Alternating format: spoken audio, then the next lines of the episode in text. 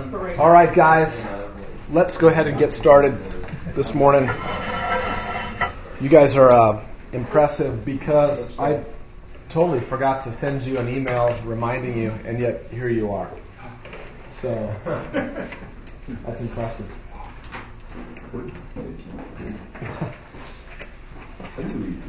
yeah. Well, you guys are good. You're very good. Um, we have two meetings left. This one and the next. And uh, they both are going to focus on um, how to study the Bible or interpretation issues. Um, and it's just going to be an introduction to some of the basics of it. Um, what we're going to look at today and, and next time together is um, is built upon in a very, very big way in H3 with SMED. Um, and we'll talk a little bit more about that. I'm, I'm hoping that next time we're together, that um, SMED can actually come in and talk to you a little bit about H3. Um, I need to arrange that with him. I think he can, but uh, just to, so you can get a little feel from him about what H3 is all about. Um, and uh, where it fits in the big scheme of what we want to do with men in the church. So um, that will be really good. I think you'll enjoy that. Um, let's turn your notebooks over though, and let's not um, miss the opportunity to remind ourselves again. And hopefully, you don't even really have to look at it anymore. But if you turn your notebook over, we, we talk about again what build is really all about. Um, the fountain of everything is um, you shepherding your heart to the Word of God to meet with the God of the Word. Um, that kind of man who wants to get near to God in His Word, in order to know that God, to to better love that God, to better serve that God, to better worship that God, that God, that man is a man who, when he opens his mouth, to others in the body and opens his Bible before others in the body, that one, um, that man is an uncommon man. Because that man has met with his Savior and has drawn near to his Savior in the place where God has most clearly revealed himself, which is the Word of God. Remember, Scripture is primarily, first and most, revelation of God. Um, and, and, it's really good for us to come back to, you know, referring to Scripture as revelation. Um, not the book of Revelation only, merely, um, in the New Testament, but it is revelation. It is the revealing of a being, God, God Almighty, God the Creator, God the Redeemer. And when we come to this book, we want to come to it to, to see Him as He has exposed Himself. There's no greater place anywhere that he has done that. And if in your mind you think, well, duh, of course that's what we do every time we come. No, it isn't. You can very easily come to this book and read it and study it and miss God. And come to it for other reasons, right? Other purposes. Um, with an agenda in mind. Um, because you have to. Because somebody's going to ask you. Because uh, you need to win an argument at work tomorrow um, for a host of reasons. And history is full, and, and biblical history, scriptural history is full of, of men who were near to God's word, but who were not near to God. Uh, you might want to read about the Pharisees and others, priests and, and whatnot in the Old Testament. Um, these words are very important because these words are a means to a glorious end, who is God. And uh, shepherd your heart to come to Him in His Word. When you do that, then you are ready to step into your household, discipline number two, your household relationships, and bring everything that you've been filling your heart with concerning God in His Word. That needs to spill out on everybody you live with there first, right? You need to come uh, and, and give off a gospel aroma of sorts to the people who you live with. and who live with you. Uh, it doesn't matter if you're a single guy living on your own with some other guys in the house who are not your wife or your kids or your brother or parents, but make an impact on those people. If you live alone, have people into your home so you can care for them, so you can shepherd them, so you can let them step into and under the umbrella of, of your love for God and His Word, and they can be blessed by that. Uh, because when someday God does bring to you a wife and perhaps children and all of that good stuff, it won't be a massive adjustment because that's what you have already been with others in your household. Um, once you have done that and not played leapfrog over your house uh, to get to other people, uh, then you're ready to think about your ministry, discipline three, with others um, in the church. And this is where guys make their, the, the fatal error, right? leapfrog over my heart, leapfrog over people that I live with uh, to serve in the church. Oh, I'd love to. Yeah, you need somebody to lead a Bible study. I'd love to do that. I, am fascinated with studying and teaching and want to do that. Want to do that. I see a need for that in the body. Thank you for giving it to the, giving me that opportunity. Church leadership is usually completely desperate for men to do that, and so an eager man is immediately assumed to be a qualified man by leadership. and so leadership grabs a hold of him and said, Isn't he the best thing since sliced bread? Go do it. Without thinking about what kind of a man is he with his own heart before God in the Word, and what is he doing with his relationships at home. Oh, that comes out later when there has been an absolute, you know, turnover on the freeway of his life with his family. And then the people that he's been shepherding need to be shepherded now by you because of what happened in his life, uh, because of the moral wreck that it was or became. Um, so don't play leapfrog over these things. But I'll tell you, if, if in a church there's a man who has been shepherding his heart and he's been shepherding his household relationships, and the elders here see that there's a need in the body, and there's that kind of a man, oh my goodness, the elders, that's the man you want spending time with other sheep in the body, caring for them, loving them, building them up, admonishing them. That's the man you want. Um, so that's what we're really aiming for here with Build. Fourth discipline are the qualifications. Uh, we try to point you to primarily we're pointing you towards deacon qualifications in Build, but also elder qualifications. 1 Timothy 3, uh, Titus 1 for elders as well.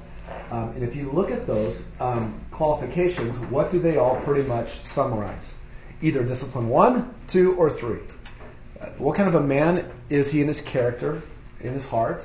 Uh, what are his household relationships like? Um, he does he know how to manage his own household well? Is he a one-woman man? Those kinds of things. Uh, is he um, a fighter? Does he like to get into fights about things that even fist fights. um, can you imagine that? Paul having to tell church, look, uh, the guy who decks the guy he disagrees with is probably not qualified. I love that. That's great.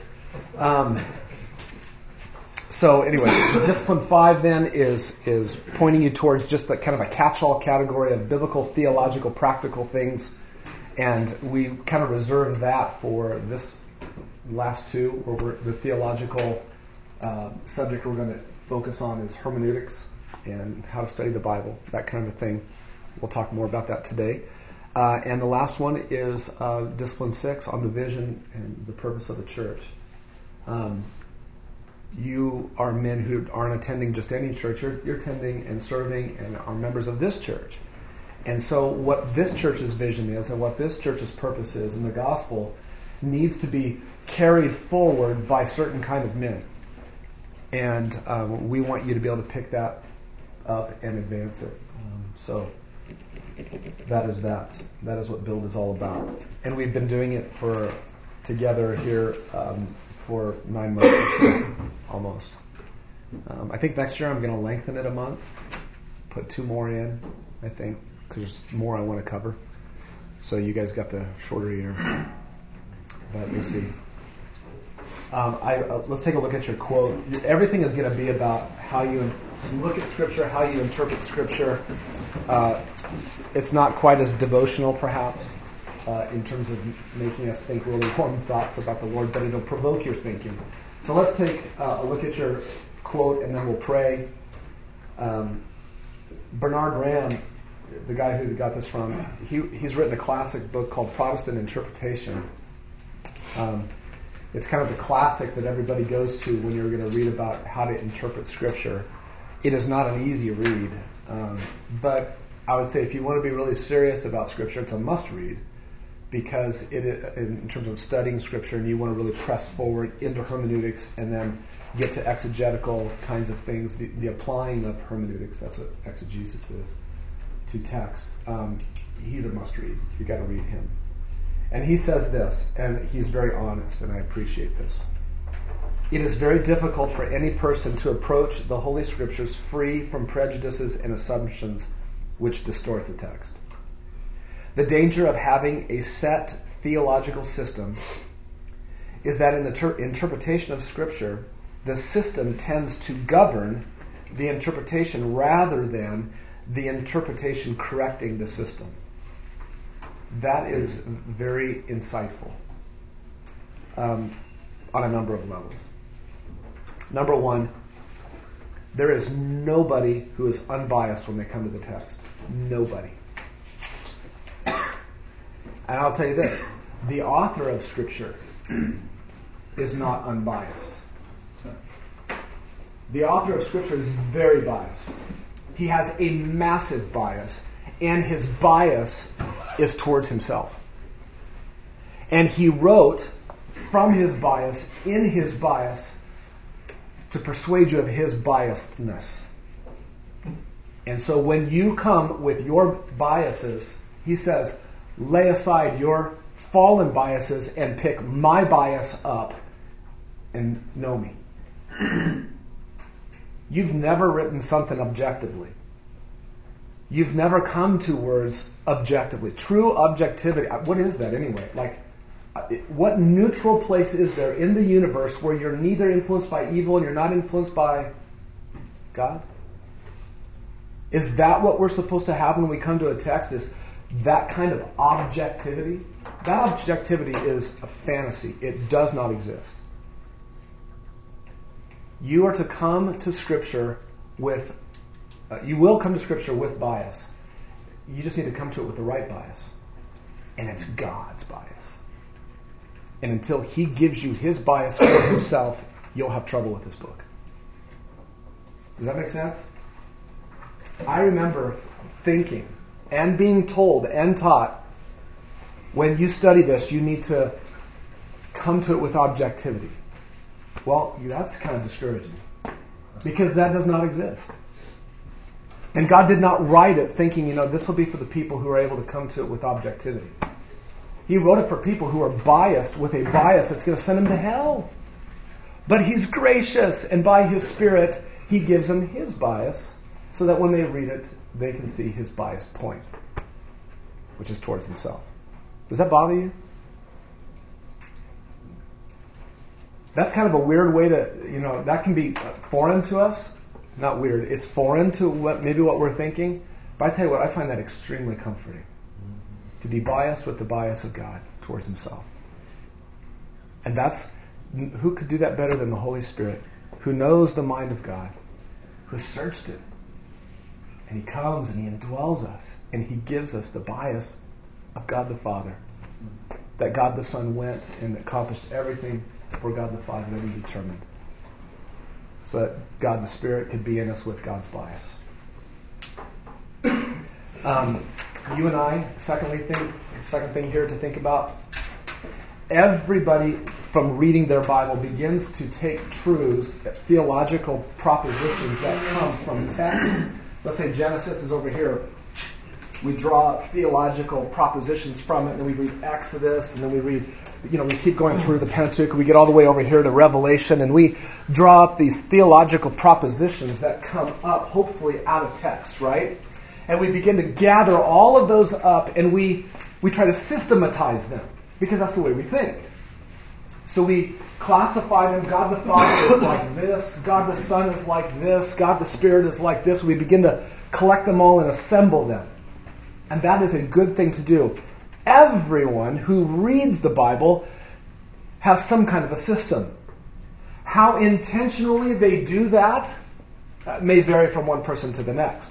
One person, upon gathering and collecting all of their systems, may say, Yes, I have a system. I determined to have a system, and my system is called Reformed theology, or covenant theology, or dispensational theology, or this theology, or that theology. They might intentionally do that. Others may not realize that's what they're doing, but they've collected systematic thoughts about what the scriptures mean. Now, the point is, is what he's saying here. The danger of having that set theological system is that when you come to the texts of Scripture, you got the wrong governor going on. If the system governs and has power and ultimate and final say over what texts say, that's a problem. Does your system inform your approach to Scripture? Absolutely, and it should. Okay? If a system of theology says God's Word is not inerrant, when you come to the text, that's going to inform the way you interpret. If it says God's Word is infallible, inerrant, that will inform the way you come. So, I mean, yeah, it, it does have bearing on it. But when you come to text, guys, this is so huge. And you may not be able to feel the how important this is right now, but if you can file this away someplace and not let go of it, okay? The most important thing you can do with your theology that you gain from the Bible and you, as you systematize it in your mind who cares what it's called? Who cares what category it falls into? What camp you fall into for now? But if you can hold yourself to a principle that when you come to texts, the system gets checked. Okay? Because then what will happen is texts will govern your system. And if you tend to fall into a more kind of this kind of camp theologically, if there's something in that camp that everybody is kind of collectively put in that camp, if there's something in that camp that this text here contradicts, well, then you need to know that and be careful that when people lump you into that category or that camp, you go, yeah, for the most part I might be, but I take a real issue with this because I don't think that squares with text of Scripture. So this is why we need to be really careful with classifying ourselves first and most by camps theologically. Um, I can find a lot of things in, in, a lot of different theological camps that I agree with, that I appreciate. Um, and I know which one I, I tend to fall into. Um, but there's not everything in that camp that I may necessarily agree because I think texts need to say, speak on their own authority and for themselves. Um, I've heard statements like this several times, and I get a little confused about statements about a text said or contradicts or something, because it seems like what we're really talking about is an interpretation of a text, and an interpretation of a text depends on, yeah. you know what I'm saying? Yeah. Because a bunch of people can look at a text, even if they're trying not to come with their theology and make it about their theology. Right. A bunch of people can look at a text and not agree what it is it's right. saying about the theology. That absolutely, and that is exactly what today and next week are about. In terms of, um, you're going to see what the elders of this church believe is the the correct way to interpret Scripture. Even that said, there are certain texts that will come to that elders will not completely agree on what that text is saying. So yeah, look, in a perfect ideal world, yeah, we wouldn't even have to have to clarify what our hermeneutic is, because we would all have the, the right hermeneutic. Um, but we're going to guide ourselves by the things that you're getting here placed before you today, and, and um, let that interpretation of text be what helps us then reinterpret and examine and reevaluate our systems of thought that we derive from text. Does that make sense? That's a good point to bring out. Absolutely. Okay? So, be interested in theological camps. You all fall into one or maybe a couple in terms of different places. But let your approach to Scripture override and reevaluate and reinterpret and purify those camps or that camp you're in. Okay? With that in mind, let's pray and then we'll we'll jump into some more of this together, okay? Will you pray with me? Heavenly Father, this morning we um, have an opportunity to talk about your word, the revelation of God, of you. And we pray, Lord, that um, you would give us uh, the fullness of your Spirit so that we might have your glorious bias towards yourself in your word. You wrote it not to reveal just anything or anyone, you wrote it to reveal you accurately. And so, God, we, as we um, equip ourselves to handle your word so that we can rightly divide it, Lord, we, we need you to come and help us and tell us what you um, meant when you wrote it through the human authors as well. And so, God, would you please, even this morning, guide our thinking. Father, what, for, for the new things that may enter into some of the men's minds here that they've never thought of or heard of or seen, Lord, I pray that um, you would help them to grasp it, that it would not um, be disappointing or discouraging to them because they feel they don't understand or maybe they've never heard these things and they feel like maybe they should have.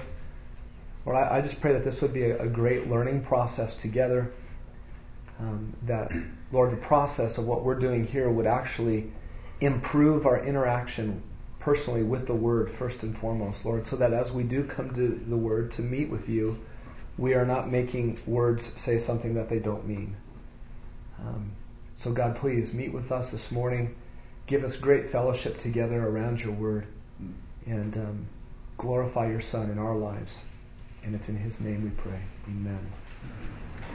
All right, I want to do one other thing before we jump into the, the stapled pages you have. I want you to take out the, the, the other loose page that um, at the top of it, I think says from Justin Taylor. Is that right? Yeah. Um, this is, and again, remember, you guys remember the rules, right? You just get up, uh, get whatever you need, make yourself at home. Um, I read this. Justin Taylor writes a uh, has a blog, um, and I would say, from my opinion, it's the, it's the most worthwhile blog to read. Um, and he has this, uh, he quotes David Mathis, a portion of David Mathis's review on a book by N.T. Wright, uh, N.T. Wright's book on justification. Um, N.T. Wright has written tons, some of which is very good, which your, your heart would leap at because of the way he writes. Uh, there is a very significant portion of what he has written that is um, frightening. And so I don't know what to do with a guy who, on, on one day, on one hour, when I read, I can just really like, and then on the next one, just be like, oh my goodness, did he really just say that? Um, and unfortunately, it, it, some of it is on really key areas like justification. Um, and so you need to really, really be careful with N.T. Wright if you read them. Okay?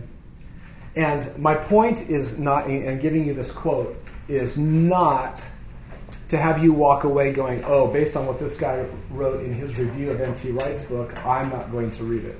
Um, I think there's probably something better you can read on justification than this. Um, my point is to draw attention to a few key phrases in here that I think are going to help you understand why it's so important to have um, good hermeneutics and good exegesis. Okay, um, so let me let me read, walk through this with you a little bit, and we'll define a few terms. And if you want to, you can even write right on it so that you know. Um, so this is just again a portion of a review that Justin Taylor is quoting from David Mathis, who wrote it. Exegesis, that first word. Um, exegesis is applying the rules of interpretation to texts. It's just applying the rules of interpretation to text. There is a collection of rules by which you fall uh, that are there for you to interpret texts.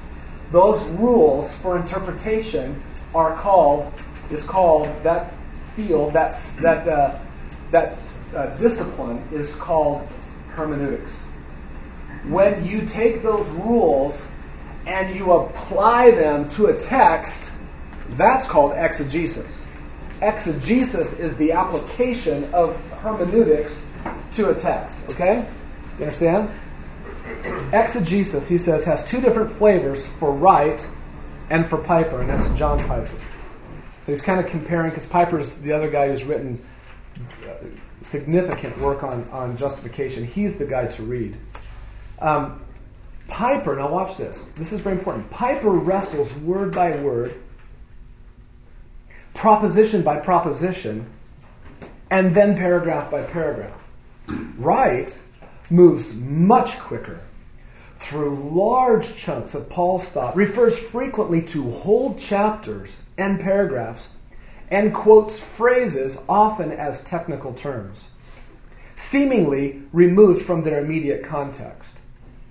It is surprising that Wright would remind us of, well, the text is the text. In other words, when you say that, well, the text is the text, what you're saying is, uh, how do you, how can you argue with that? This is what the text says. He says it's surprising that Wright would remind us of that, that the text is the text, when he has dealt so little uh, with the actual biblical text in its context. For this reason, Wright's exegetical chapters in his book are a serious disappointment, and this is it right here. Underline this. As his exegesis proves to be a kind of hovering above the text. That's what caught my eye when I read this rarely if ever landing, while supplying his own meaning for a phrase here and there that contributes to a coherent whole, but neglects to explain the connections between Paul's propositions and paragraphs. Does Wright not see that the discussion cannot go forward if he will not convincingly engage Paul on Paul's own terms, but instead keeps the text at arm's length? Now listen, I happen to think that paragraph is too, true in regards to, I think it's an accurate observation in regards to N.T. Wright, but let's just say for a minute, even if it's not true, the point here that I want you to get is any kind of an approach to Scripture which hovers above the text, like in a helicopter looking over it, claiming that, well, the text, then the text, and the text, and you're hovering above it, but you're not actually landing down in it, wrestling with word by word and phrase by phrase and how this phrase is connected with the next phrase and where you never land and actually engage with the author on the human author on the human author's own terms. That kind of approach to scripture that's happier to say, well, that's just not what, that's not Paul's theology. Well, how do you respond to that? With the text. Paul's theology in Romans 5, right? In fact, Romans 5, verse 17, or whatever. You see, avoid, avoid, avoid at all costs hovering above texts. Get equipped to cut the line and drop down into text so that you can wrestle with word by word, proposition by proposition, paragraph by paragraph, and work your way through. Um, I'll let you read the rest. The, the greatest damage, guys, that you will cause to your own heart and to the lives of others if you handle the Word of God is when you hover above text, thinking that you know what texts say. And I'll tell you this, when I read this, the first thought for me was, oh my goodness, where do I hover? God, where in the scriptures am I hovering? What theological prop- uh, presuppositions do I have that were derived because I was hovering, not because I was working through verse by verse, text by text. Um, if you can find out where those areas are, identify significant passages that teach that what you believe that theological truth is, and then drop down into text and wrestle with text of Scripture. Okay? engage the author on the author's own terms. Engage the author on the author's own terms. I'll say it again. Engage the author on the author's own terms. Yes, sir. I think just some throw in. I think the importance of doing that is that that way we don't have to just take like your word for it. Right. You know what I'm saying? We That's right. drop in the text and know, and it, yeah, it can have bad effects Yeah. if you have to just take someone else's word for it. Right. Absolutely. So what our desire is, guys, um, with this Saturday and the next, and then with a you know a year of H three, our desire is to equip you to land into English texts. And if you have a, a real desire to be able to land in Hebrew texts, in Greek texts, we, we can help you there too. But for the most part, you really need to be able to, where you're at right now, you need to be able to handle English texts well. So that you can successfully wrestle with, through a good translation, word by word, proposition by proposition, paragraph by paragraph, etc. Okay? Because then you're engaging the biblical author on his own terms. Okay? And then you can know what God is revealing concerning himself, because that's how he revealed himself through an author who was writing on his own terms, uh, under the influence of the Holy Spirit. Right? And then you can properly feed your heart, and you can feed God's sheep too. Okay? And I'll throw this in, be, uh, being somebody who's very interested in preaching. Uh, let me ask you a question. Which kind of preaching, which style of preaching best accomplishes a taking the author on his own terms and not hovering, but actually landing in text and wrestling proposition by proposition, word by word? Um, it's what is called, I think, in my opinion, expository preaching. The word exposit, there's a key word in there, it's called expose. You're exposing words and word by word and, and phrase by phrase, proposition by proposition, what's going on there. Um, you're not trying to hover. You're not, look, sermons, you can tell who a hoverer is when he says, open your Bibles to blah, blah, blah, blah, blah, and you open your Bible, he reads a verse, and then for the rest of the sermon, he hovers. Never engaging the text. But he's got lots of thoughts and lots of ideas, but he's just hovering. And lots of people even call that expository preaching. That is not expository preaching. Expository preaching has a very short leash. It's tied to your ankle and it's about an inch long and it's tied to the next word in the text. And it keeps you there. And you know what? I don't want to hover because I'll say something wrong. I'll say something that's not true. I know my heart. I'll be influenced to say things that I'll be governed by stuff that I shouldn't be governed by. I want to be governed by what the text says. It's a safeguard to me to know that tomorrow I just have to say what 17 to 19 says, or 20 to 22 says, or or whatever it is you know that we're that we're in. I want to be held in and fenced in by what the texts say. I need that. That's why I love expository preaching. That's one of the reasons why I love it. So, Hey Scott. yo, Um, just another observation for me that uh, it's easy for preachers to hover when they teach topically instead of just working their way through the text because then it becomes really easy to uh, to use your analogy to kind of be up here with these handles and then to drop down into the text where you feel like that supports whatever thing it is that you want to grab onto and make that point instead of taking scripture in context, working your way through, you know, you know, take an example, the book of Ephesians. Paul's making a series of arguments in the book of Ephesians that fit together in a logical way. And if you're just dropping into the text and saying, oh, marriage or predestination or whatever, you're not forced to deal with all of that in one big flow. Yeah. And why was Ephesians written? To, to develop the line of argument and the point that Paul was doing in the letter. No, it would drive you crazy if you wrote a long love letter to your wife because you were gone for her for, for, for three months. And some joker took your letter and picked out his favorite words and made him a hobby horse and uh, crafted his own communication of what he thought y- you meant. That's not why you wrote. Now, that's not to say that you can't deal topically with things. But if you're going to deal topically with things, you need to be really careful how you do it. Right? And this is where I think um, it's really good for guys like Piper um, and men like him who have been wrestling with expository preaching every Sunday for years, decades. They've been working through texts of Scripture.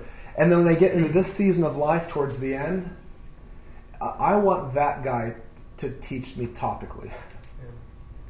Give me, give me something on what you've seen in regards to um, justification. Give me something in terms of, of, of God's immutability. Missions. On missions. Tell me what the Bible says about missions.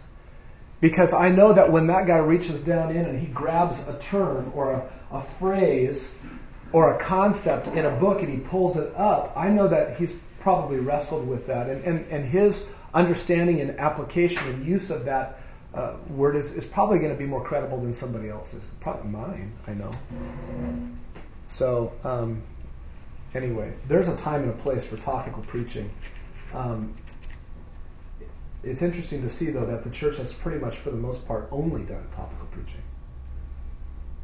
Or opts for a verse by verse thing that ends up being only topical.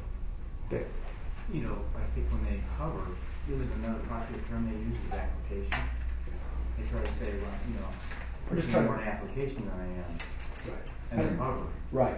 This, this just needs to touch your life, and God's word is, you know, and, and, and what does that assume? That that immediately, um, huge conclusions are, are drawn from that. Wrong conclusions are drawn from that. That if you actually work through text, you won't be application. Now, is it possible to work through text and, and not apply? Absolutely. Um, but just because you're doing topical preaching doesn't mean you're applying Scripture. In fact, you might be misapplying Scripture.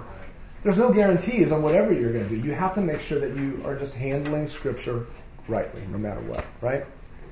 All right. Enough said. Let's let's jump into the the, the, the pack that you have now. You have the first nine pages of this, which has actually 60 pages or so. Right? Um, this is a little. Um, I wanted to just give the background on this. This how to study the Bible is what we are using to teach our hermeneutics here at um, our hermeneutics course at, at Grace Bible Church and in our in, in the institute. Um, Josh Kelso, who is in the institute, um, he just did hermeneutics last semester. He worked through this notebook. Uh, this notebook is, is made available to all the guys who are in H3. There are assignments in it that help you wrestle with the English text. I want to give you the background on, on the guy. It was written by um, Dr. Joel James. Um, Joel is a guy I went to college with.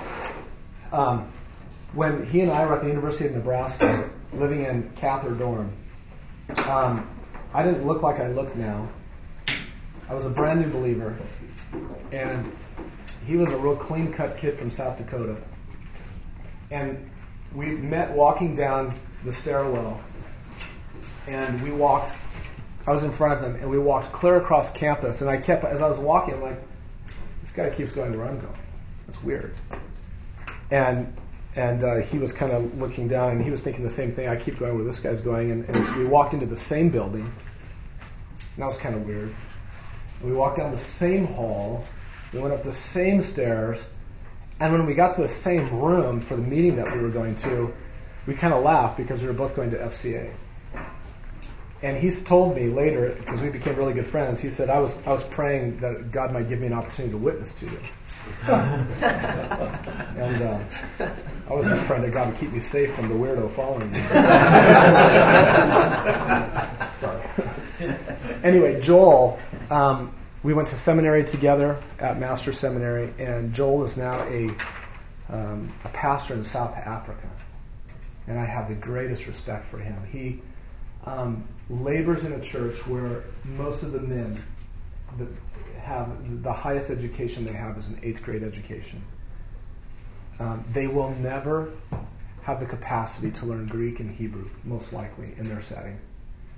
And so, what he has done to impact the men of his church and, and to equip them the best is he has thought, how can I help my men handle the English text of Scripture the best that they can?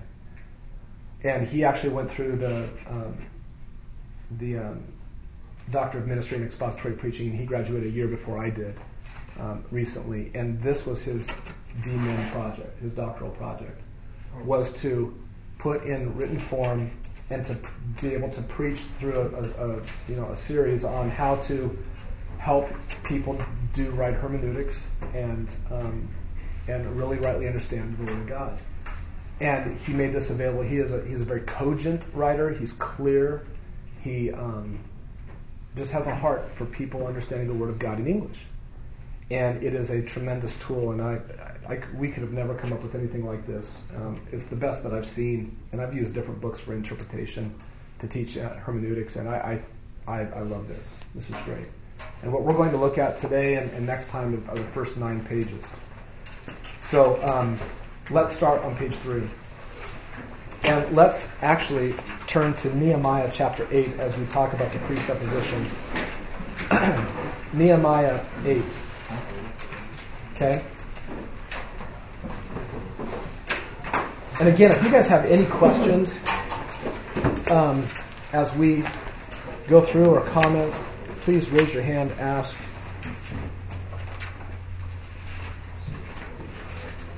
This whole idea of helping people understand God's written revelation has been going on for a long time.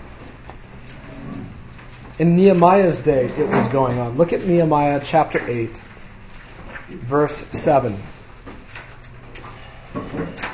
You have a list of all of the priests and scribes with Ezra. in verse 7. And what they were doing was this they, they explained the law to the people while the people remained in their place. What, did that look like, that explaining it? Well, they read from the book. And the book is the law of God, the Mosaic Law, the Pentateuch. That's what they were reading. Now, watch this. They were translating to give the sense so that they understood the reading. They explained that word in verse 7 means to instruct, it means just to cause somebody to understand. And the way that they did that is they read the word. They called that they called the, those words out, they proclaimed those words. And, and translating to give the sense is they were making it clear. Translation is probably not the best word to use for that in, in verse 8, but um, they were making it clear. They were trying to make those words distinct and separate so that as you kind of break it apart and see it in its pieces, you go, oh, well, I get that. I get that piece and I get that piece. And so now when you put them back together, the, the togetherness makes sense. I understand now. Thank you. That's what they were doing with the people. And that's what we're after.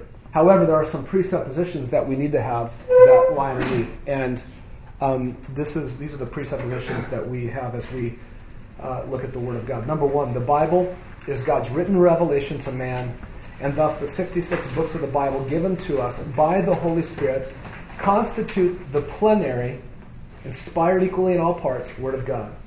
The word plenary also just means complete in all respects. Unlimited, full. Um, it's the written revelation to man Thus, the 66 books of the Bible given to us by the Holy Spirit, they constitute the full, the complete in all respects, unlimited or full, inspired equally in all parts, Word of God.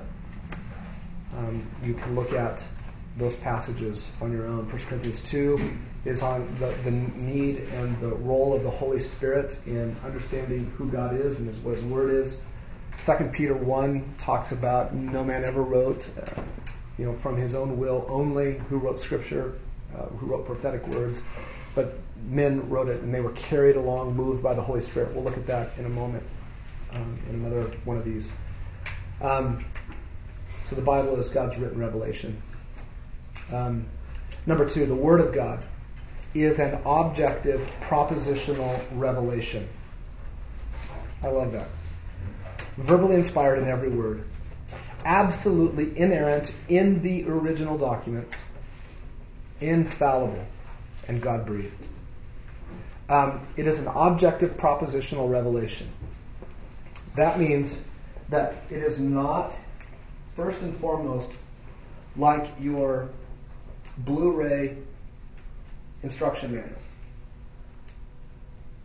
Because when you want to know how to operate your Blu-ray, you don't start on page one and read through to the last page. You turn, you look at the glossary or you look at the table of contents and you find where you think that, and then you go to a page and you read it. It's not an encyclopedia. Remember that quote that we had about the encyclopedia? And that we don't handle the word like an encyclopedia? In an encyclopedia, you, you, you specifically look for one place to go, and that article doesn't depend on the article in front of it to make sense, or the one that follows is not dependent on it. That's a certain kind of a writing that is meant to do a certain kind of thing. Um, scripture is, is written revelation, objective revelation, propositional revelation. Um, we teach, it says there in, number two, we teach the literal, grammatical, historic, historical interpretation of Scripture, um, which affirms the belief that the opening chapters of Genesis present creation in six literal days. Um, and, and, the grammatical, historical interpretation is further defined and explained on page five. Okay? Um, and we're going to go through that together next time in, in, in full. Number three, the Bible constitutes the only infallible rule of faith and practice. Let's just talk about a couple words here. Infallible means incapable of erring. Okay? Incapable of erring. Rule of faith. It's the rule of what we believe. We determine uh, what it is that we should believe in based on these words. And the rule of practice. We, we determine how we should live from these words. We don't just come up with this stuff someplace else. We want these words to determine what we should believe, and we want these words to determine how we should live. Um, let's go to let's remind ourselves of Hebrews 4:12. Turn there with me. Um, I think this is a great reminder for us of, of, of why we turn to the Word of God. There's a propositional truth here about God's Word, from which significant things flow from it. Hebrews 4:12.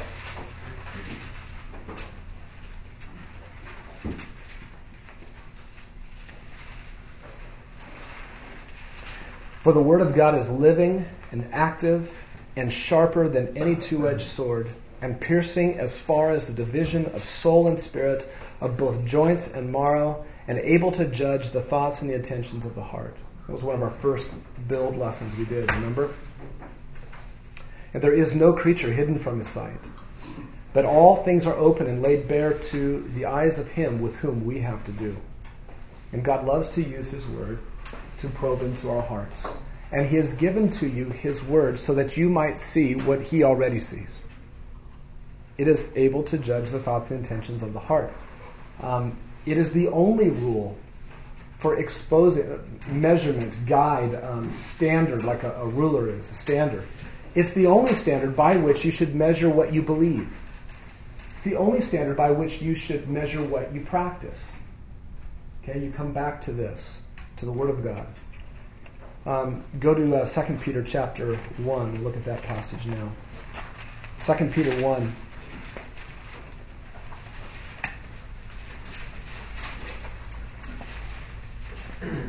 Very interesting words here.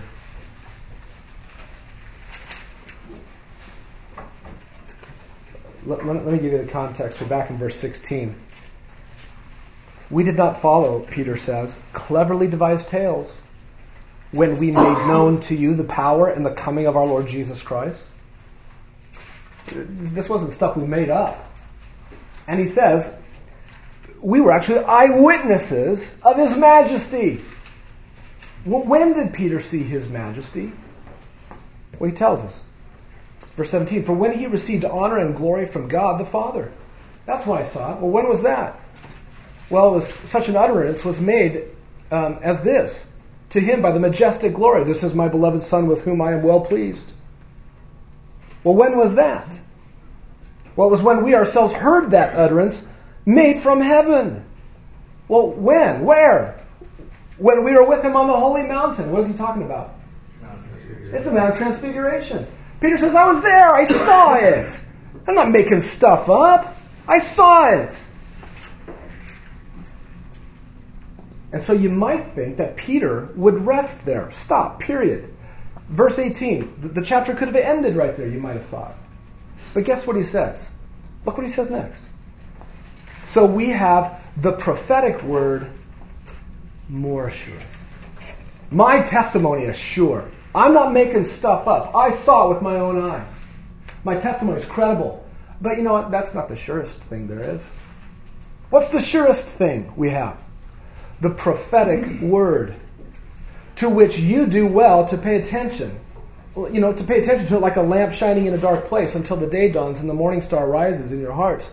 But know this first of all, that no prophecy of Scripture is a matter of one, one's own interpretation, for no prophecy was ever made by an act of human will, but men, moved by the Holy Spirit, spoke from God. Here's what he's saying I had an amazing experience. I saw stuff with my own eyes, and you should listen to me. Uh, you know what? Let me give you a better reason to listen to me. The prophetic word is more sure.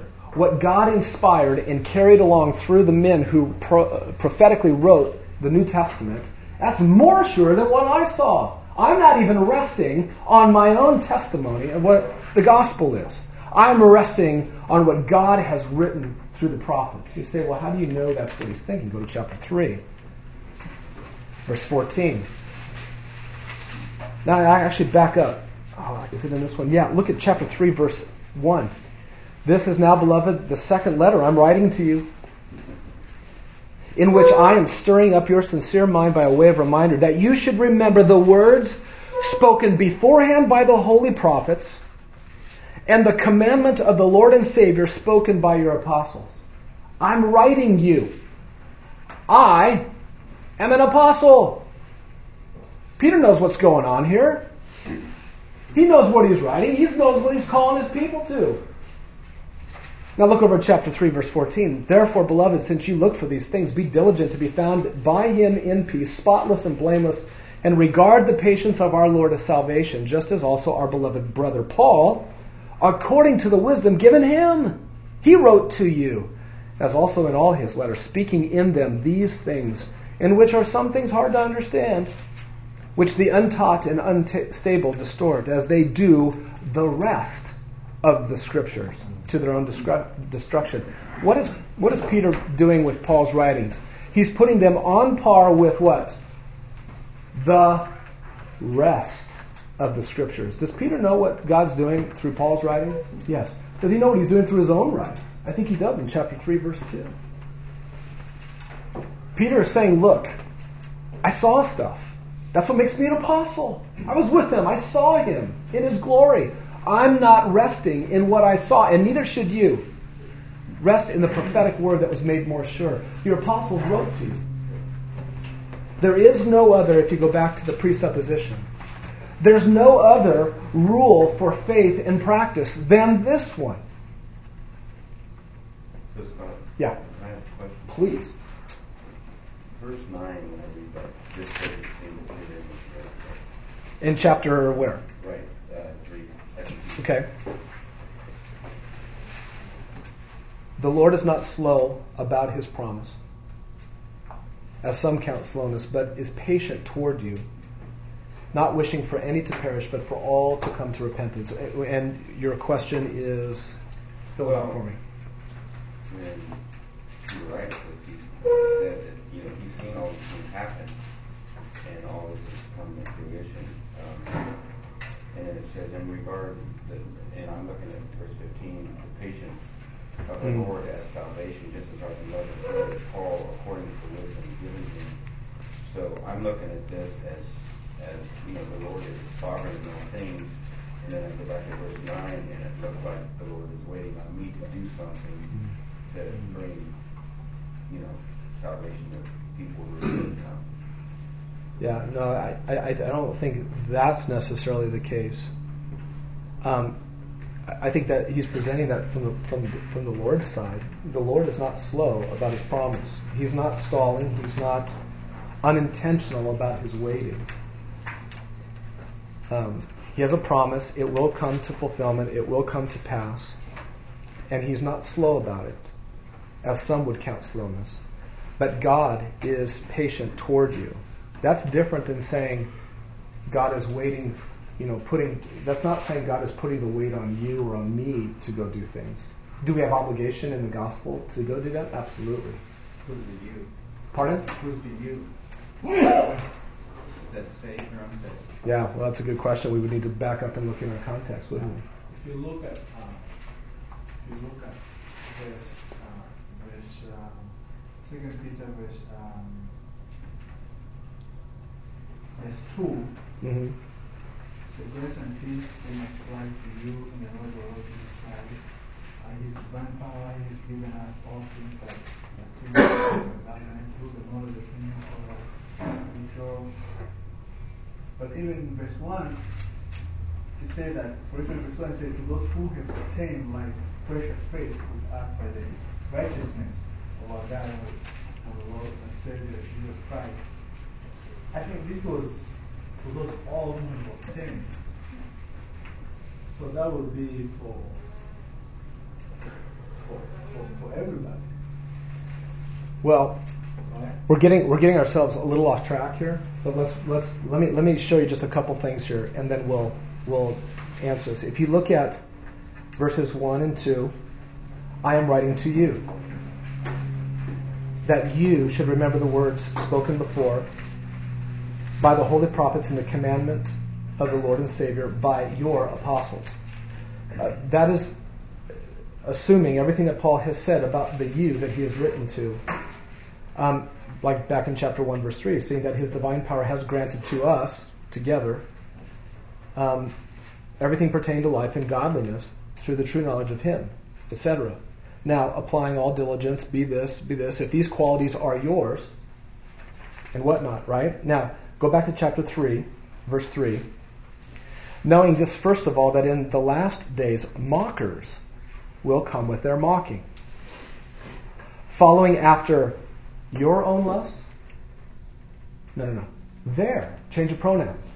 He's talking about a different group of people now. Their own lusts. And saying, Where is the promise of his coming? This is what they say. For ever since the fathers fell asleep, all continues just as it has from the beginning of creation. For when, who maintains this? they maintain this. It escapes their notice that by the word of God the heavens existed long ago, and the earth was formed out of water and by water, and through which the world at that time was destroyed, being flooded with water. Verse 7. Um, but his word, the present, uh, but by his word, the present heavens and earth are being reserved for fire, kept for the day of judgment and destruction of who? Ungodly men. That's the they, the mockers. Okay? Verse 8. Contrast. Contrast. but do not let this one fact escape whose notice? Your notice. Now I'm back talking to you people. I'm talking about you. With the Lord, one day is like a thousand years, and a thousand years is like one day. The Lord is not slow about his promise, as some would count slowness, but is patient toward who? You, the ones I'm writing to. In fact, here's what's going to be the ultimate outcome of his patience. God doesn't wish for any to perish, but for all of you to come to repentance. You, the ones that God, I think, has intended to save. I think that's a, a, a safe interpretation that's bound off of what's going on in the text there. And you can do this with all of the all passages. Just back up. Um, we got really off track here. Here's a principle. Let me give you a principle in, in, in dealing with the all passages. Uh, and what I mean by all passages. No. it was great. This happens all the time. Um, the, this is what's great about um, these kinds of um, arguments. When, when you come to a, an all passage where it appears to say on the surface in a verse that all are being saved, or that his desire is for all to be saved.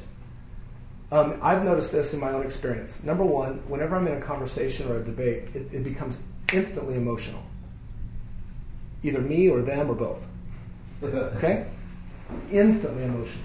Just like, and I don't mean like a cry. I mean, like, you know, you, you're worked up and your affections are really stirred. I notice this about myself. When my affections are stirred, I need to take a big deep breath and I need to slow down. Okay? So, first thing, recognize that it's probably going to be, um, there's going to be some affections stirred. Okay? Now, back up then. And, and here's a, the second thing. It's, so, it's a very affection stirring conversation. Secondly, it's usually on one verse. Okay? If your affections are stirred and you're looking at one verse, I say it's probably good to, to um, be very cautious about an interpretation that's going to flow out of a very emotional setting on one verse. Okay? Let's be smarter than that. Back up and say, let's go to verses before it. And so back up a paragraph or two and look for is who is the all? Who are the you? Who are the they? Is there a switching back and forth in the writer's mind so that we know? And let that cool the affections and bring some tempering to the conversation. And I think you'll find um, the passages of Scripture where, it, where, where you're looking at this kind of all or limited type of thing going on. Come on in. When you're looking at that, I think you're going to find that there's a, a wonderful consistency um, of what's going on. So now I'm going to put a period at the end of that one and let us get back into this, okay? And then we'll take a little break here. Is that all right? We can talk some more about that during the break if you want. Number four, on um, the presuppositions. God's spoken His written word by a process of dual authorship. The Holy Spirit so superintended the human authors that, through their individual personalities and different styles of writing, they composed and recorded God's word to man without error. In the whole, it's without error, and in the part, it's without error. That means uh, it doesn't matter if you're looking at individual words or phrases or propositions, or you're looking at the whole book or the whole book book, book of books, of all the books. Um, it's it's without error.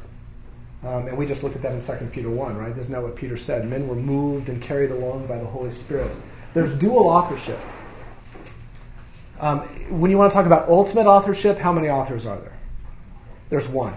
But God, it pleased Him to take His ultimate authoring and push it through a human, frail author who wrote. And that human, frail author, his personalities come out. His experiences come out. His, everything he is, come out. But what superintends and overrides all of that is God. So that it's there's no faltering. Even though he's a frail, fallen man, God's authorship controls his small a authorship. Okay?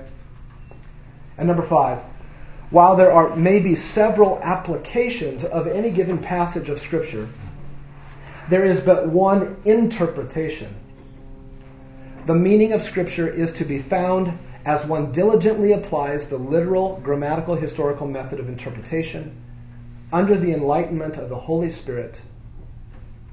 Um, and what is meant there is just that, look, anytime you study the Word of God, guys, you are needy.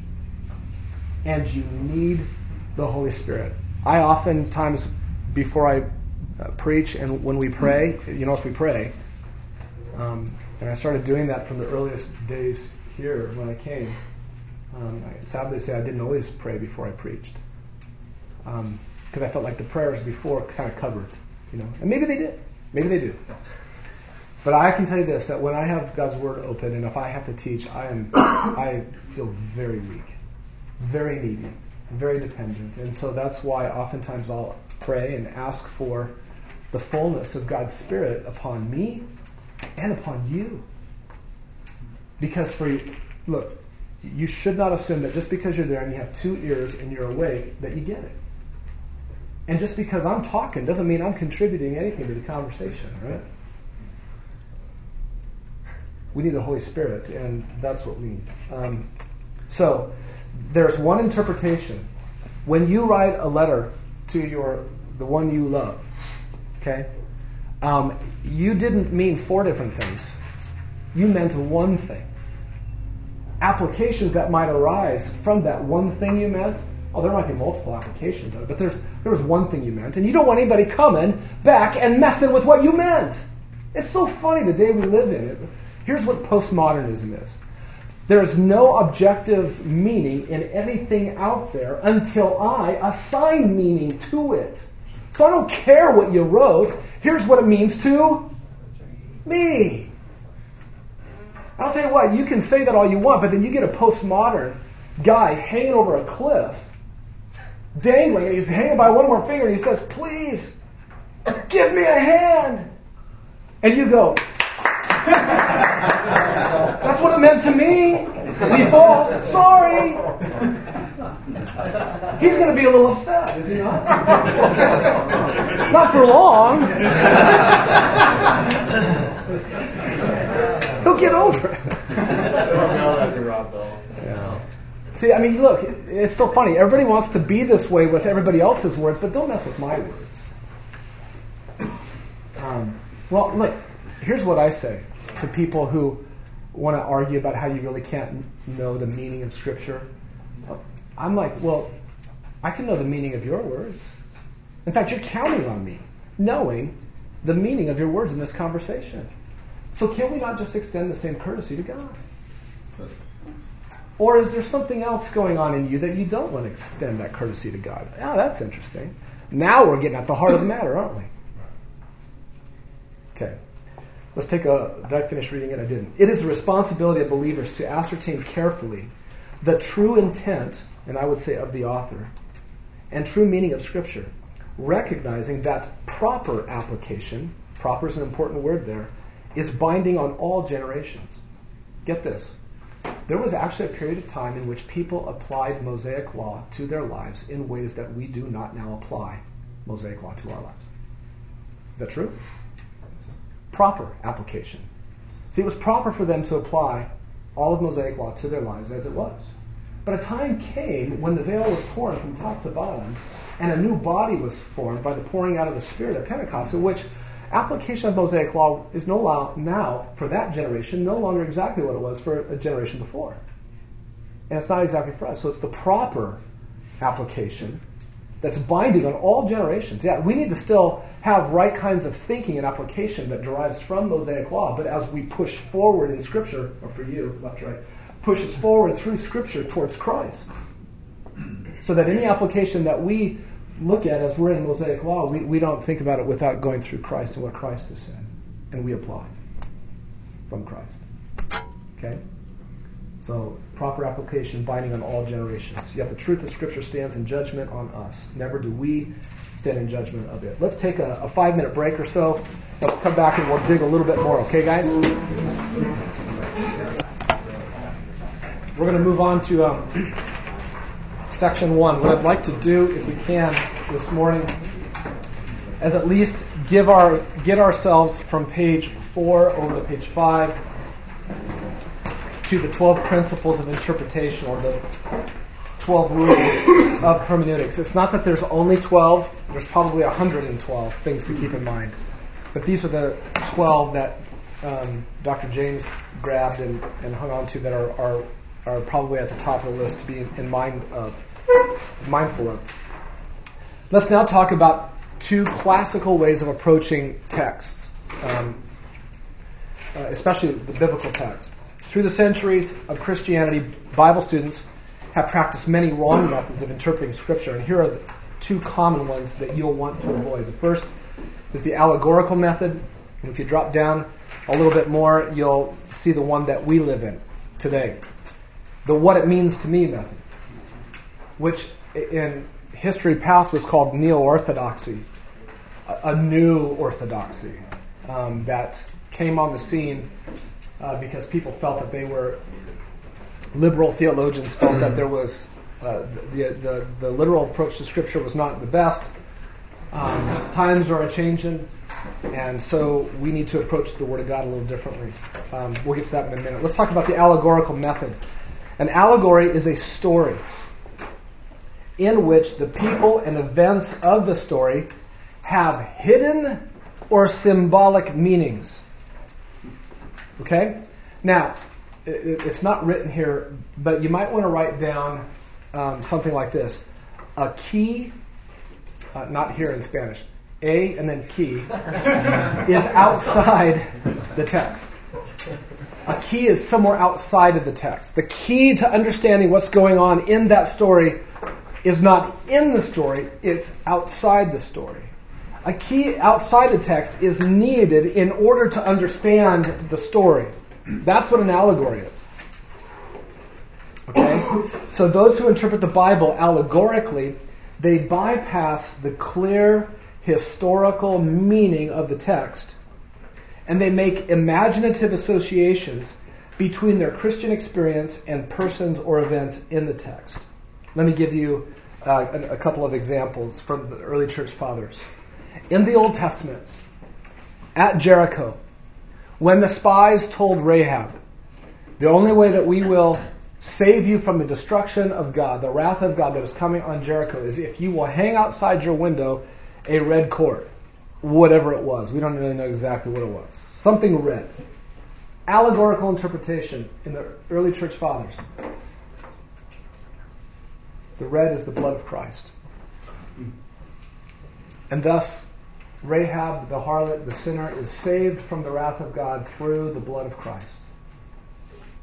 Now, as you read that passage in Joshua, what in the story tells you that that's what that means? Nothing. The clear meaning in Joshua is bypassed, and you are now dependent upon the one telling you that's what it is, on his key that he holds, and he has determined what the red means the red scarf, cord, whatever it was. And he has now come up with a very interesting, um, fanciful, theologically true statement sinners are saved by the blood of Christ. That is not what that passage is trying to communicate. That is allegorical. A story. And, and, and, what you have walked away with from that passage is a greater sense of that man's imagination than you have what that text actually says. Right? Now, if you want to talk about the blood of Christ saving sinners, do it. But not from that passage that way. Put that passage in its trajectory along with what all of the other texts are aiming at when the blood of that one does come and save sinners. Right? Can't both be true at the same time? I come from a, a church background that's more into that, and they would certainly never teach that's the point of the passage in Joshua. But they'd look at that and they'd say, look, even in this, we can see a picture where red here, right, why couldn't God have done that? Right? Now, that's not what he's trying to teach in the story of Rahab. But isn't it interesting, you know, or, or the mm-hmm. the colors and the, the coverings over the tabernacle have pictures that speak. There's all kinds of mm-hmm. things that seem like it could be a true second layer of meaning that God could have written in. Who determines that? And what warrants that in the text? What in the text warrants you to say that?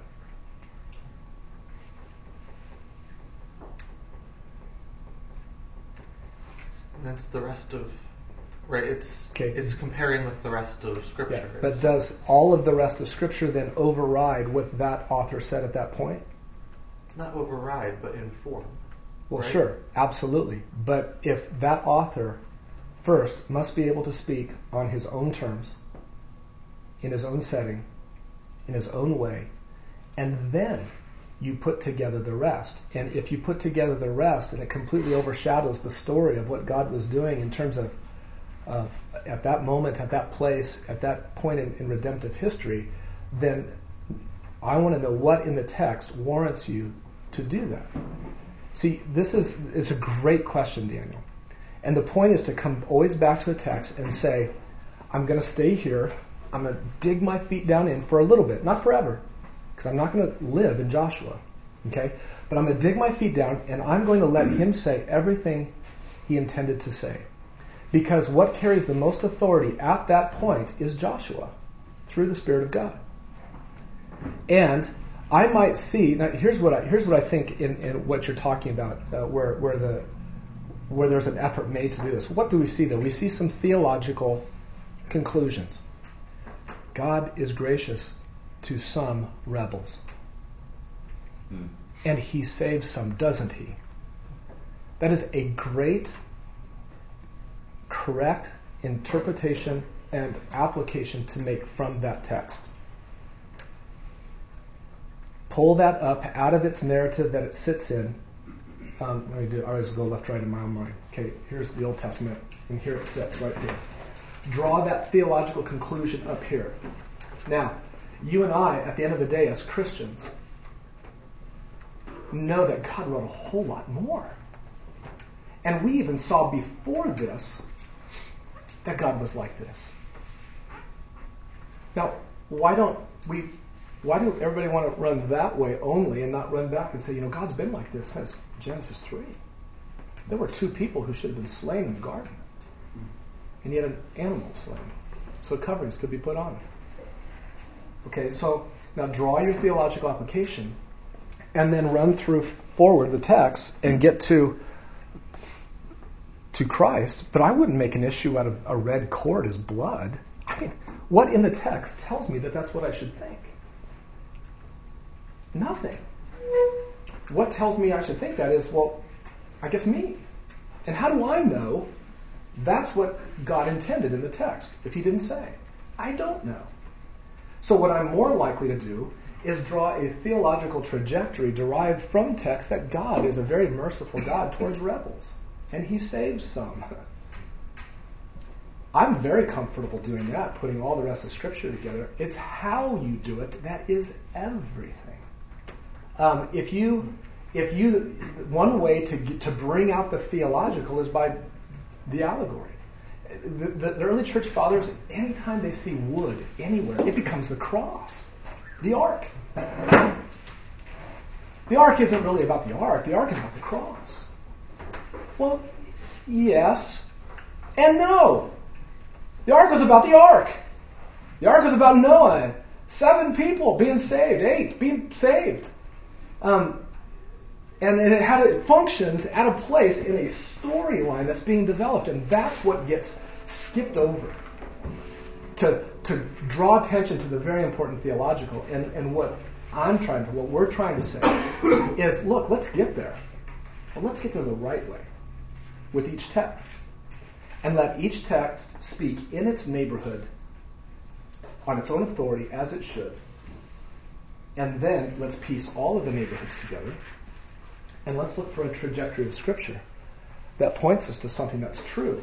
But that just because there's a, a theological similarity and trajectory that's true, that doesn't mean that every text pulls Jesus back into each text and say, well, somehow he's there, and the way I'm going to get him there is by red.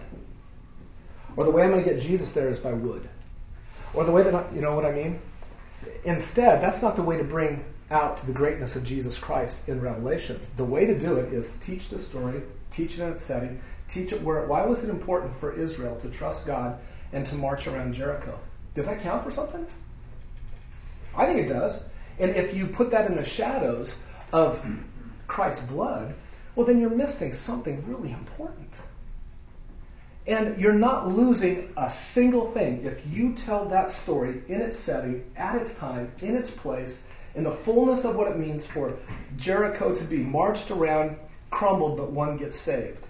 You will, if you camp there and you tell that story as it was intended to tell, you're not limiting yourself to what you're going to say next about Jesus. You're only illustrating your ground. You're only making your launch pad greater and bigger to be able to theologically say, and how much more so at the cross. Okay? How you do that is everything. I am all about wanting to see the, the theological, um, what they call the scarlet line of redemption in the text. There is a scarlet line, so to speak, of redemption. Um, scarlet red, the color of blood, flowing from the very beginning pages forward. But here's the danger, and there's a theological camp today that reads all of those Old Testament texts. We're going to get to this next time. They push Jesus backwards into everything. The Bible wasn't written backwards. The Bible was written forwards. So, um, the net effect in many ways is the same, but you have to be really careful. when you go back and start at the beginning, teach it as it was. But you know there's more to the rest of the story, don't you? And you want to get there, and you should get there as a Christian. Christ is the one that Moses wrote about. Christ is what Moses and the prophets and the Psalms were pointing to. How are you going to bring out Christ? How you do that is everything. And I don't think it's the best way to do it by looking for little indicators in the text that allow you to make something red be blood. Because I should do that only when the text indicates to me that I should do that. Otherwise, I don't know what authoritatively is guiding me to do that. It's something outside of the text. Does this make sense? So, emphasize the things theologically, um, but don't let yourself in a text do things that maybe the text uh, isn't meant to tell in that story there. Somebody had a hand up over here? John. Um, how do we deal with passages of the Old Testament that clearly are, in a sense, allegorical, like the whole sacrificial system under Moses, which, I mean, maybe allegorical, maybe I'm not using the right word for that, but I mean, the author of Hebrews, when you look at Jesus' celebration of Passover, I mean, this stuff is pointing at Jesus. Yeah, allegory is not the right word to use. Okay. Because it, it wasn't just a story that was made up in terms of, let's look back here again, a story in which the people and events of the story have hidden or symbolic meanings. Meaning hidden in the sense that you can't know. Somebody, there has to, because you can't know, somebody has to come and give you a key outside of it to tell you what it is. Listen, um, when, when, when Moses was told by God to craft a, to make a tent, um, what did that mean? Well, let me tell you what it meant. Man, they were supposed to make a tent. Yeah, that's what it means. He's supposed to do. You're supposed to make a tent. And then you know what? That story meant something for Israel. meant something really important. I'll tell you what it meant. It meant, as I read through this with my kids this last month or two, oh my goodness, God was shaking the mountain called Sinai. They were so scared. They were like, oh, Moses, you go talk to them, not us. And God said, they're wise. He's shaking the mountain with his presence, and he says, make a tent? Make a tent? Because I'm going to take what I am and what I'm doing to this mountain, I'm going to put it in a tent. A tent? What? Yeah, and you know what? I want you to put the tent in the middle of the camp. The camp's going, we want to get away from the mountain, and you're going to come in the middle and be in a tent? You're going to come and confine your greatness and your massiveness and your power. You're going to put it there in the middle? You got to be kidding me. And God said, that's exactly what I'm going to do. And he comes and he, listen, that doesn't hurt you to develop that story. It's true. And that's what it meant for them. That's what it meant for them. And it meant everything to them. And then he says to them, you know, when you come to me, um, I want to accept you. So when you bring a bull from the herd, lay your hands on it, slit its throat, sprinkle the blood here and there, and burn it. And some of the priests get to priests get to carry keep some of it sometimes, and burn the rest outside the camp. And and and you know what? And you will be forgiven. That meant everything to them. This God who did what they what he did in the Exodus, and then comes to the mountain, and then he says, "I'm going to dwell. I'm going to dwell in your midst." Look, that means something. That's not a. And, and you know what? For them, God was saving through their faith. God was saving it through Abraham's faith before that. It meant something. There was salvation in that for them. Was that the final point of the story? No. You just keep going and you keep going, and all of a sudden you open to John chapter 1 and it says, And we saw his glory. And he dwelt among men. What the word dwelt means? Tabernacle. Now, are pieces being fit in that weren't back there? Uh huh. That doesn't mean that's an allegory. Stories being built upon stories upon stories upon stories, and you see it in its context. And to come back here to this part of the book, the Old Testament, and to want to, with a heart that wants to get to that, to say, and the showbread is this, and the color of the tent is this, and the lampstand means this. And that is one way, that is one way to try to bring out Christ. But the question I'm going to ask you, that I'm going to ask myself, is what in the text warrants me to make that conclusion? And what if somebody else says, hmm, that's not what that color means? Well, who's gonna, whose authority do we go by? How do we know? I don't think that's how you have to get Jesus and the greatness of his sacrifice back into those stories. Just tell the story. Create some anticipation. Make them feel what it was like to have those rocks get stuck in their sandals and have to live with that and long for a sacrifice that would last longer than 30 seconds until they sinned again. And make them feel those things and, and, and just unfold it as it goes. That's the way God wrote it. Right? Matt. Uh, now, um, there was a Shepherd's Conference. Session about the, the roots of the allegorical method Okay. and how it started. And, and I, I'm not sure about this because they only said it in the session, so I can't verify it. But how it started with Greek philosophers and how that influenced um, the early church fathers. And it makes me, when I, when I look at this, it makes me think how both of these methods are really just the culture bleeding in to, to the church. And how even, like, it, it makes me just fearful, like, if I, even if I have the right approach to scripture, but I'm constantly have my mind in the culture, have my mind with, with thinking like the culture, that could just bleed in very easily. So it just makes me, you know, cautious of. Th- That's a great example. Um, there are things. Um, there are things about our culture today that are very helpful when it comes to interpretation. Um, God is always this way. He gives a very mixed caution and encouragement from what's in our culture. Let me give an example. Our culture right now is is seeping in postmodernism in some places. It, actually in Europe, it's it's fading out. It's interesting, but here it's very much in still in vogue. And and postmodernism's way of interpreting is uh, reader response, which is what we're going to talk about here. What it means to me. It doesn't really matter what you read or what you wrote. Uh, what matters is what it means to me. Now, the, what, what, what is in that, the nugget that is in that, that is important for us to not lose and to not poo poo, is um, you know what? Um, readers are a part of the process. Stuff is written so that readers understand. And we need to pay attention that the reader is, is, is a part. It has his right place in the whole thing.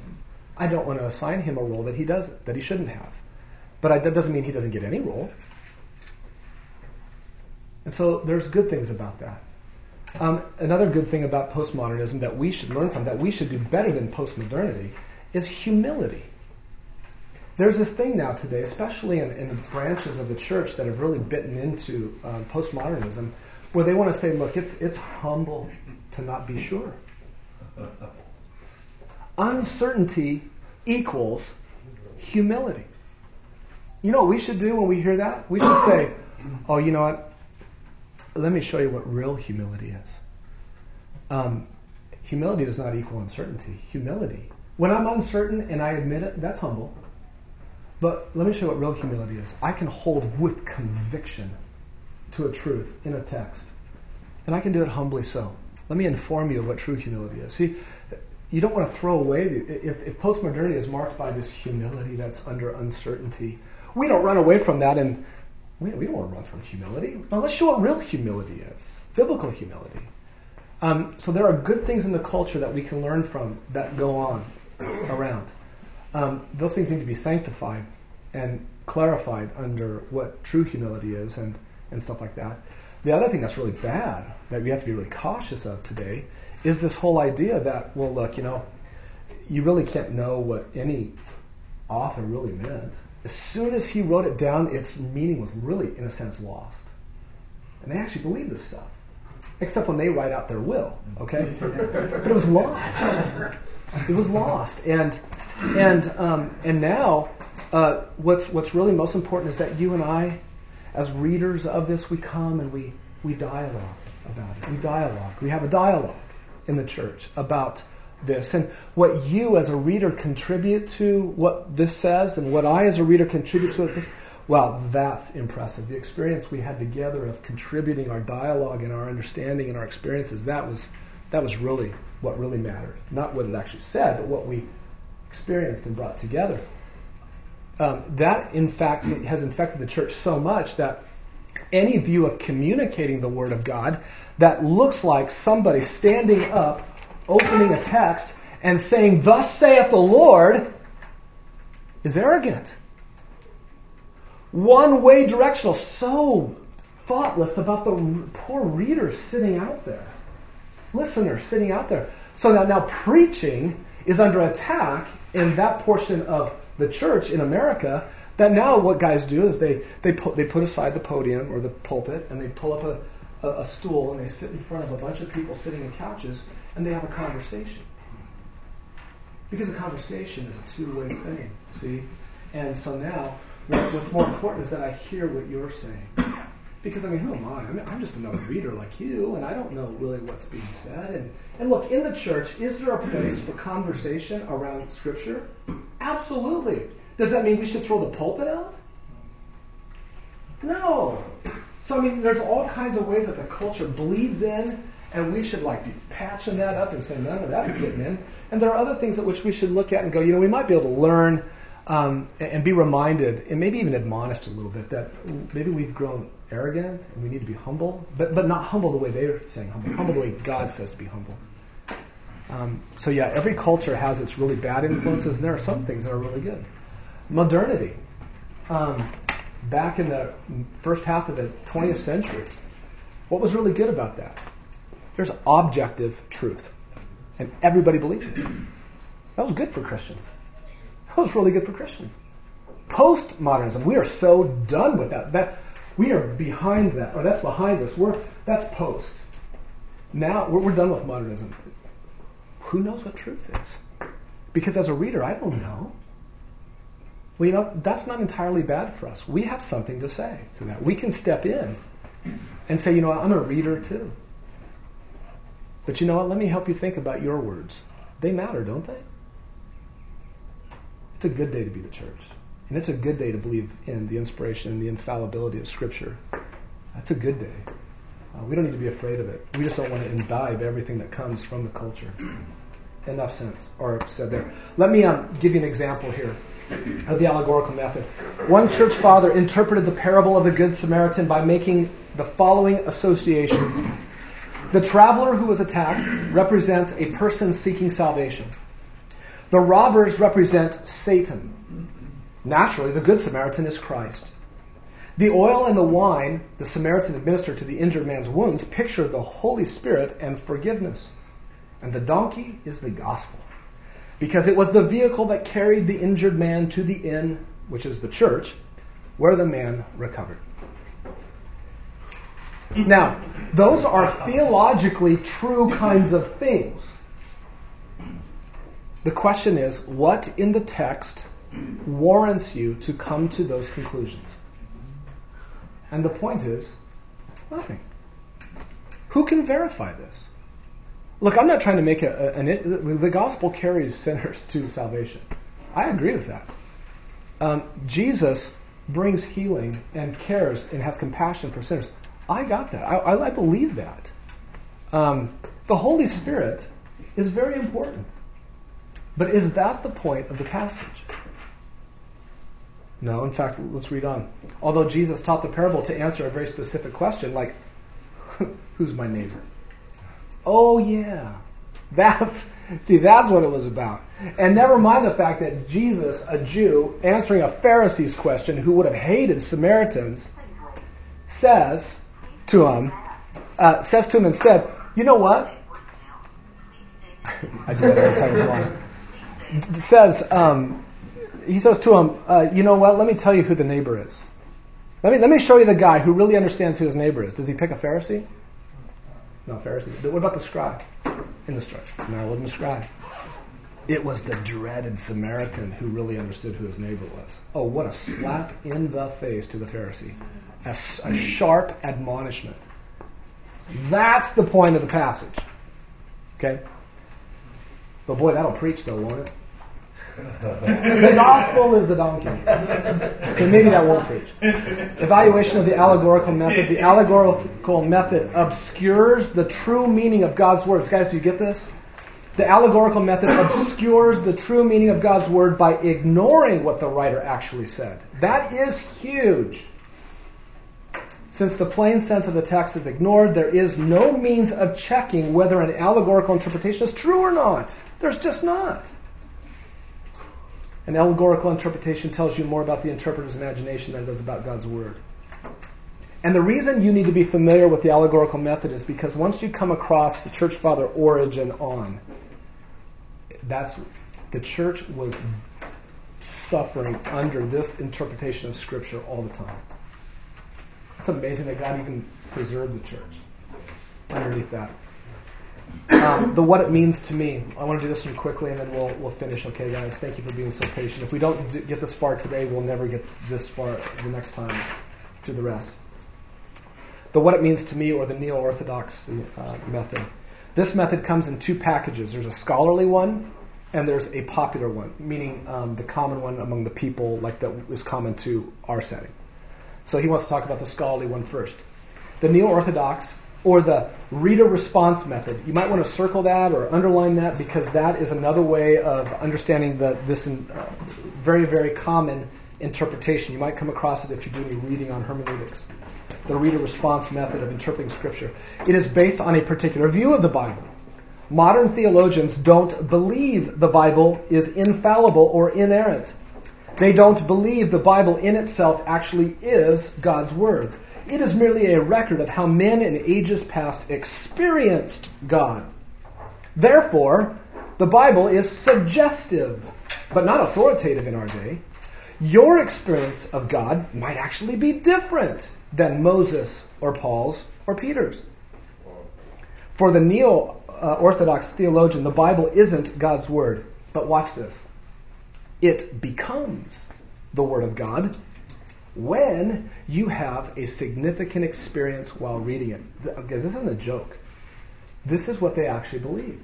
That it has no authority until when I come to it and I read it, I, I sense something, I feel something. Now, tell me this.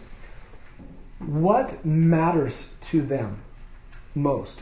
The words on the page or them? This means nothing until this happens or kicks in. Okay? So what they're what they're putting the emphasis on is the interpreter, not the original words or the author. Okay? Truth is not the concern. That is different for every person, right? We're relativistic. The issue is how the words strike you as you read them. Well, it just doesn't strike me that way, so I don't agree with you. if a, if a judge said that to them about their will, or not their will, but some other document in a lawsuit, and the judge said, well, I, know that's what you wrote and intended, but that doesn't strike me that way. Oh my goodness, would he be making a fuss? See, you can't even be consistent with this. What the original author wrote is merely a tool in their mind that assists you in shaping your own concept of God and how to please Him. This view of God's Word is very popular in today's postmodern, everyone is right, no one is wrong academic atmosphere. The reader's response determines the meaning, not the words themselves. Do words have a meaning outside of you, whether before you even come to it? yes, they do. They have a meaning.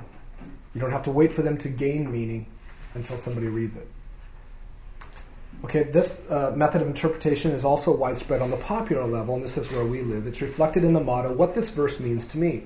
Have you been in Bible study where, together with Christians, where that is said? In other words, God's intent is not the concern. His intent in the text may or may not be. Now, I don't think every Christian knowingly, intentionally says, well, what it means to me is.